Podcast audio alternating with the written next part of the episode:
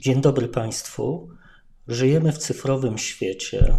Jesteśmy świadkami niebotycznego rozwoju sztucznej inteligencji i w tym kontekście naturalne zaniepokojenie i potrzeba posiadania wiarygodnej wiedzy mm, w kontekście tego, co się dzieje.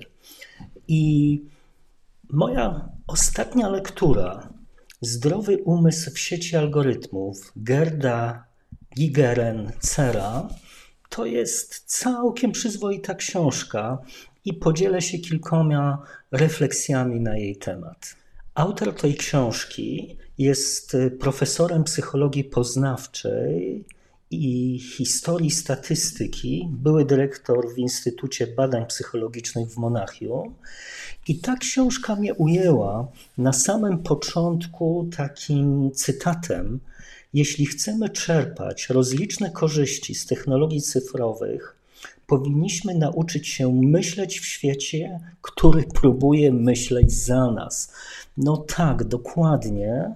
E, I ta książka jest próbą e, wejścia w ten świat i próby jego poprawnego opisania.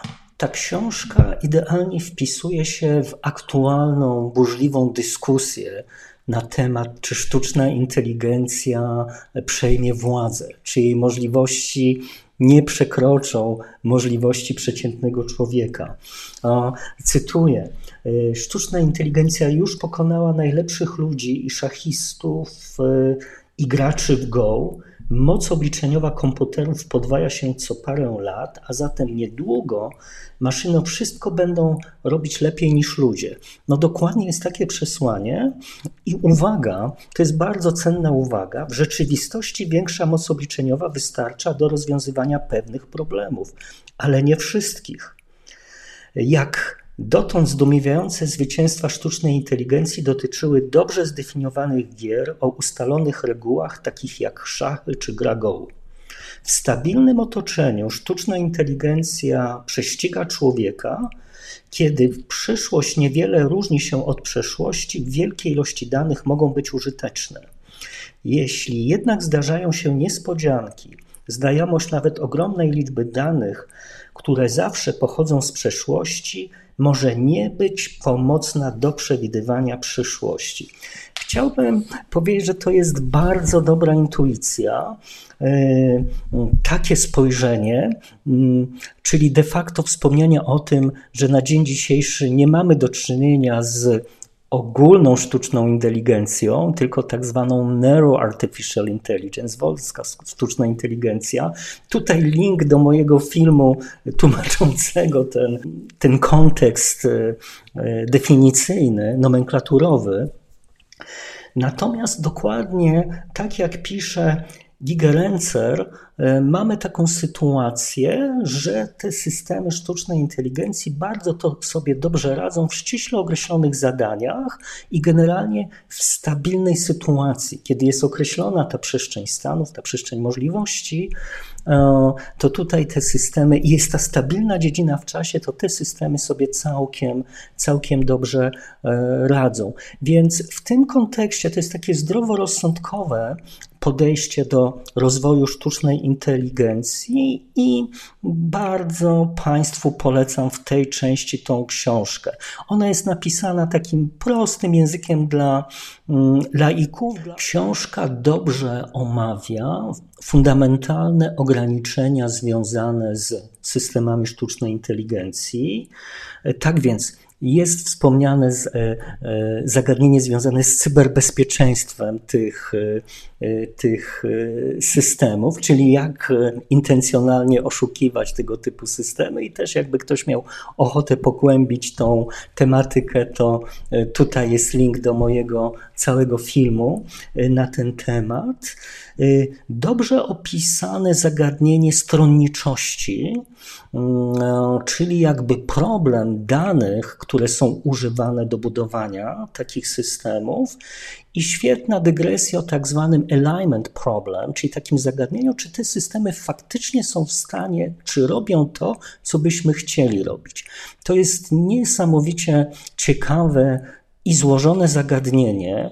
Ja normalnie u siebie na SGH w ramach mojego wykładu Business Intelligence robię całe zajęcia na ten temat, dokładnie tłumaczące to zagadnienie. Pewno nakręcę też jakiś filmik tutaj, jakiś mini wykład, bo to jest bardzo mm, ciekawe i trudne zagadnienie, tak y, dokładnie wchodzące w ten wątek y, budowania bezpiecznych systemów sztucznej inteligencji.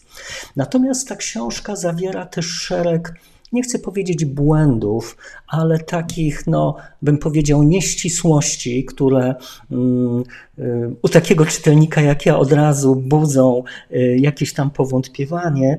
No bo tak, ten podział na sztuczną inteligencję i takie ten kontekst psychologicznej sztucznej inteligencji, no to powiem szczerze, widać, że ten autor nie jest jakby w literaturze przedmiotu. Y, mm, to jest statystyk z wykształcenia i, i, i nie rozumie, że, e, że on po prostu nawiązuje do tak zwanej symbolicznej sztucznej inteligencji. Y, źle jest zdefiniowany problem przeuczenia, tak zwany overfitting. Może to jest problem tłumacza, może w oryginale to jest dobrze napisane. Natomiast są dwa takie poważniejsze mankamenty, o których warto wspomnieć. Po pierwsze, autor nie rozumie tego, albo nie dostrzega, że jeśli dziedzina jest zmienna w czasie, to istnieje cała teoria i multum badań naukowych mówiąca o tym, jak sobie radzić z systemami uczącymi się na podstawie przykładów branych z przyszłości, tak, aby uwzględniać zmiany w otoczeniu to powiem szczerze, bez tych umiejętności zastosowania, no nie wiem, w biznesie, gdzie mamy bardzo dużą niepewność, turbulencję zmian, zwłaszcza w ostatnich latach to było widać bardzo widocznie, to by w praktyce te modele były nie do użytkowania, natomiast je się użytkuje, czyli jest niesamowicie silnie rozwijany ten taki dział nauki, ale też praktyki budowania systemów uczących się właśnie w zmieniających się, zmieniającym się otoczeniu, gdzie ta dziedzina jest e, niestabilna.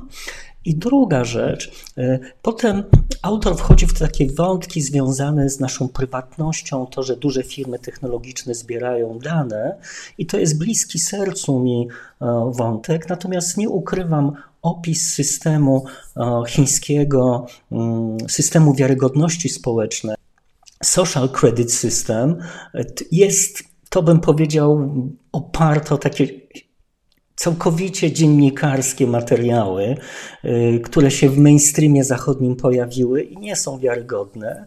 Mi się wydaje, że ja zrobiłem bardzo dobry filmik na ten temat na YouTubie y, na podstawie pracy dyplomowej, która moja dyplomantka z Chin napisała. Tutaj też Państwu daję link do tego filmu. I druga rzecz, no powiem szczerze, jestem bardzo wrażliwy na ten temat, ale mm, odwoływanie się do Edwarda Snowdena na temat tego w ogóle, jak e, wygląda problem prywatności i co na nasz temat zbierała, miałaby zbierać NSA, no jest naprawdę kuriozalne. Tak? Warto sobie, i, i powiem szczerze, mnie to strasznie irytuje, że z tego człowieka robi się jakiegoś guru od o, właśnie takiego demokratycznego internetu i prywatności. Natomiast no, powiem szczerze, no, trzeba mieć świadomość, że na koniec dnia ten człowiek trafia do Moskwy, siada w cudzysłowie no, niemalże wprost na kolanach Putina i w grudniu roku 2022 uzyskuje obywatelstwo Federacji Rosyjskiej.